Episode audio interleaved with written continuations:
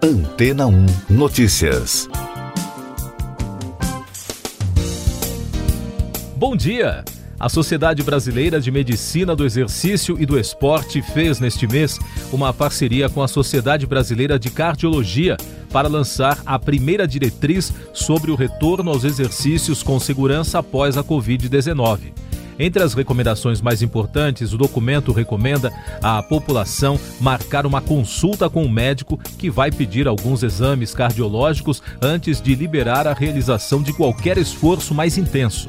Isso porque, segundo o levantamento realizado ao redor do mundo, até 16% dos pacientes com Covid-19 apresentam algum tipo de complicação cardíaca e muitas vezes essa sequela não dá sinais e as pessoas só vão sentir as consequências ao exigir um trabalho extra do sistema cardiovascular durante a atividade física, por exemplo.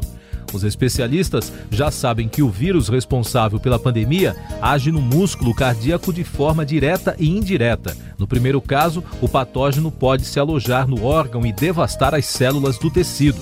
Segundo, a infecção gera uma resposta desmedida do sistema imune, o que prejudica o funcionamento de várias partes do corpo, inclusive o sistema cardiovascular.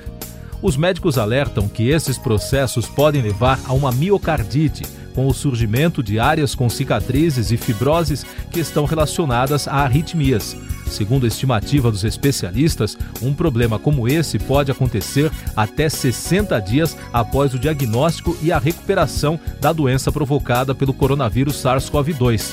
O documento assinado pelas sociedades médicas é claro: antes de voltar a praticar qualquer esporte, todo mundo que teve Covid-19 precisa passar por uma avaliação médica. E daqui a pouco você vai ouvir no podcast Antena Notícias. Segundo turno das eleições municipais mobiliza 38 milhões de eleitores brasileiros. Ministério da Justiça identifica 361 crimes eleitorais. TSE contabiliza mais de 667 mil justificativas de ausência nas urnas pelo e-título. 57 municípios, incluindo 18 capitais estaduais, além de outros 39 municípios com mais de 200 mil eleitores, voltaram às urnas no domingo para definição de prefeitos e prefeitas para o período entre 2021 e 2024. No total, mais de 38 milhões de eleitores foram até os locais de votação. Apenas Macapá ficará com a eleição pendente por causa do apagão.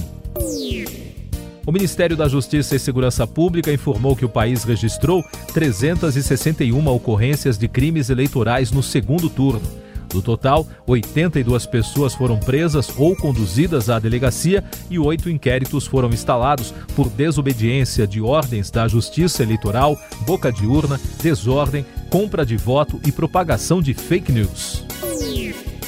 Ainda sobre as eleições municipais, o Tribunal Superior Eleitoral informou no domingo que contabilizou até sábado 667.714 eleitores que justificaram ausência por meio do e-título no segundo turno. O site de justificativa não funciona no dia de votação.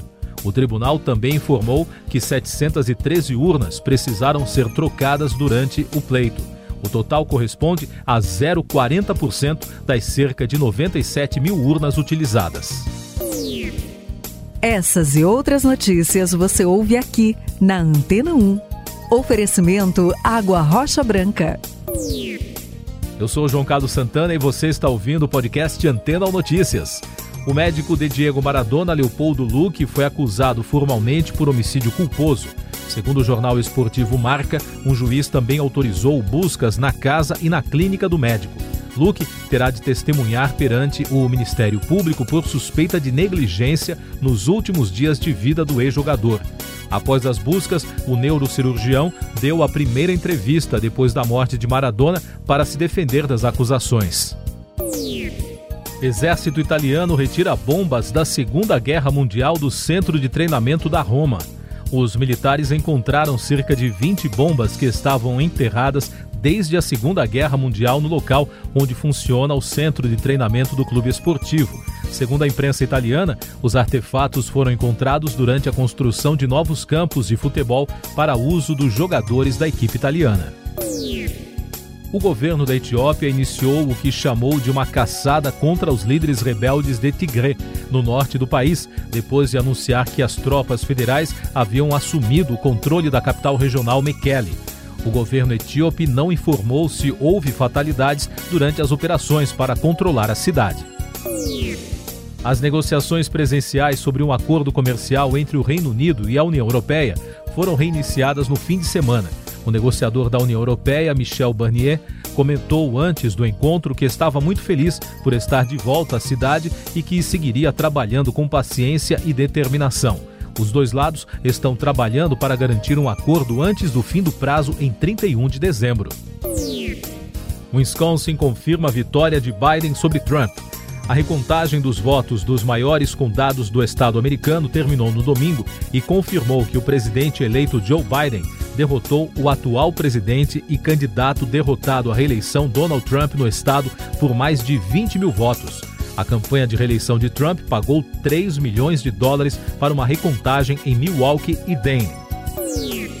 Em meio a mais uma derrota confirmada pela Justiça, Trump questionou no fim de semana se a Suprema Corte virá analisar algum caso baseado em suas alegações sem provas de ampla fraude eleitoral no país. O presidente fez os comentários durante uma entrevista por telefone com a Fox News. Já o senador republicano Roy Blunt afirmou que espera que Biden seja empossado como presidente em 20 de janeiro. Um ataque ocorrido em Kochoube, na região nordeste da Nigéria, deixou ao menos 110 civis mortos. A milícia pró-governo atribui a autoria dos assassinatos ao grupo Boko Haram. Em comunicado que confirma o número de baixas no ataque, a Organização das Nações Unidas não mencionou o grupo jihadista que executa atentados na região há mais de uma década. Atentado contra a base do exército do Afeganistão deixa mortos e feridos. No total, 25 membros das forças de segurança foram mortos após a explosão de um carro-bomba no domingo na base localizada na província de Ghazni. Segundo as autoridades locais, a ação foi um atentado suicida. Até o momento, ninguém assumiu a responsabilidade do ataque, que também deixou mais de uma dezena de feridos. A região é palco de intensos combates entre as forças afegãs e o Talibã. O fim de semana também foi muito movimentado na França. O Ministério Público de Paris pediu o indiciamento dos quatro policiais envolvidos no espancamento do produtor musical Michel Zecler na semana passada. O caso ganhou grande repercussão no país em um momento em que a população saiu às ruas para protestar contra um projeto de lei. No sábado, milhares de franceses protestaram nas ruas contra o projeto de lei sobre segurança. Na Praça da República, ponto turístico muito conhecido de Paris, os manifestantes colocaram fogo em carros e objetos e os tumultos causaram confrontos contra os policiais que reagiram com bombas de efeito moral. Pandemia pode levar a aumento da desigualdade nunca antes visto, alerta FMI. A diretora do Fundo Monetário Internacional, Cristalina Georgieva, disse que está muito preocupada com o aumento da desigualdade social e econômica após o fim da pandemia. A declaração foi feita durante participação da diretora no podcast da Oxfam. A entidade é uma confederação de 19 organizações e mais de 3 mil parceiros que atua em mais de 90 países na busca de soluções para o problema da pobreza, desigualdade e da injustiça. A pandemia pelo mundo o imunologista americano Anthony Fauci alertou no fim de semana para um forte aumento na curva de contágios por Covid-19 depois do feriado de Ação de Graças, por conta do deslocamento de milhões de pessoas. Em meio ao aumento de infecções pelo país, a cidade de Nova York anunciou que vai reabrir as escolas primárias para alunos com necessidades especiais a partir de 7 de dezembro. E na Itália, o país registrou no domingo mais 20.648 casos e 541 mortes relacionadas à doença provocada pelo coronavírus SARS-CoV-2. Com isso, o total de contágios no país já atinge mais de 1 milhão 580 mil diagnósticos e perto de 55 mil pessoas morreram vítimas da pandemia. Os dados apontam que a média móvel de casos em sete dias manteve a tendência de queda. Brasil e Argentina farão primeiro encontro oficial nesta segunda-feira.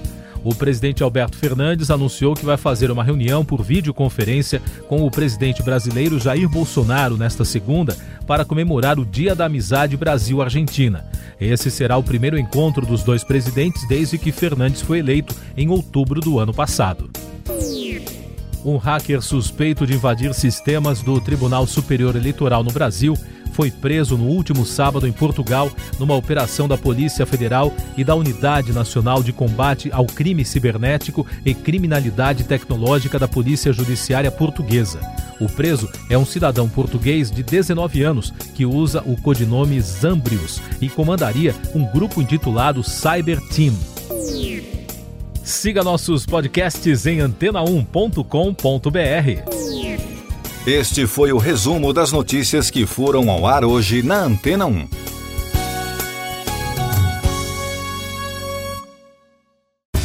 Depois de tanto conteúdo legal, que tal se hidratar com água rocha branca? O consumo regular de água durante o dia traz benefícios para a saúde, como, por exemplo, manter a pele bonita e hidratada. Rocha Branca, da fonte direto para sua casa.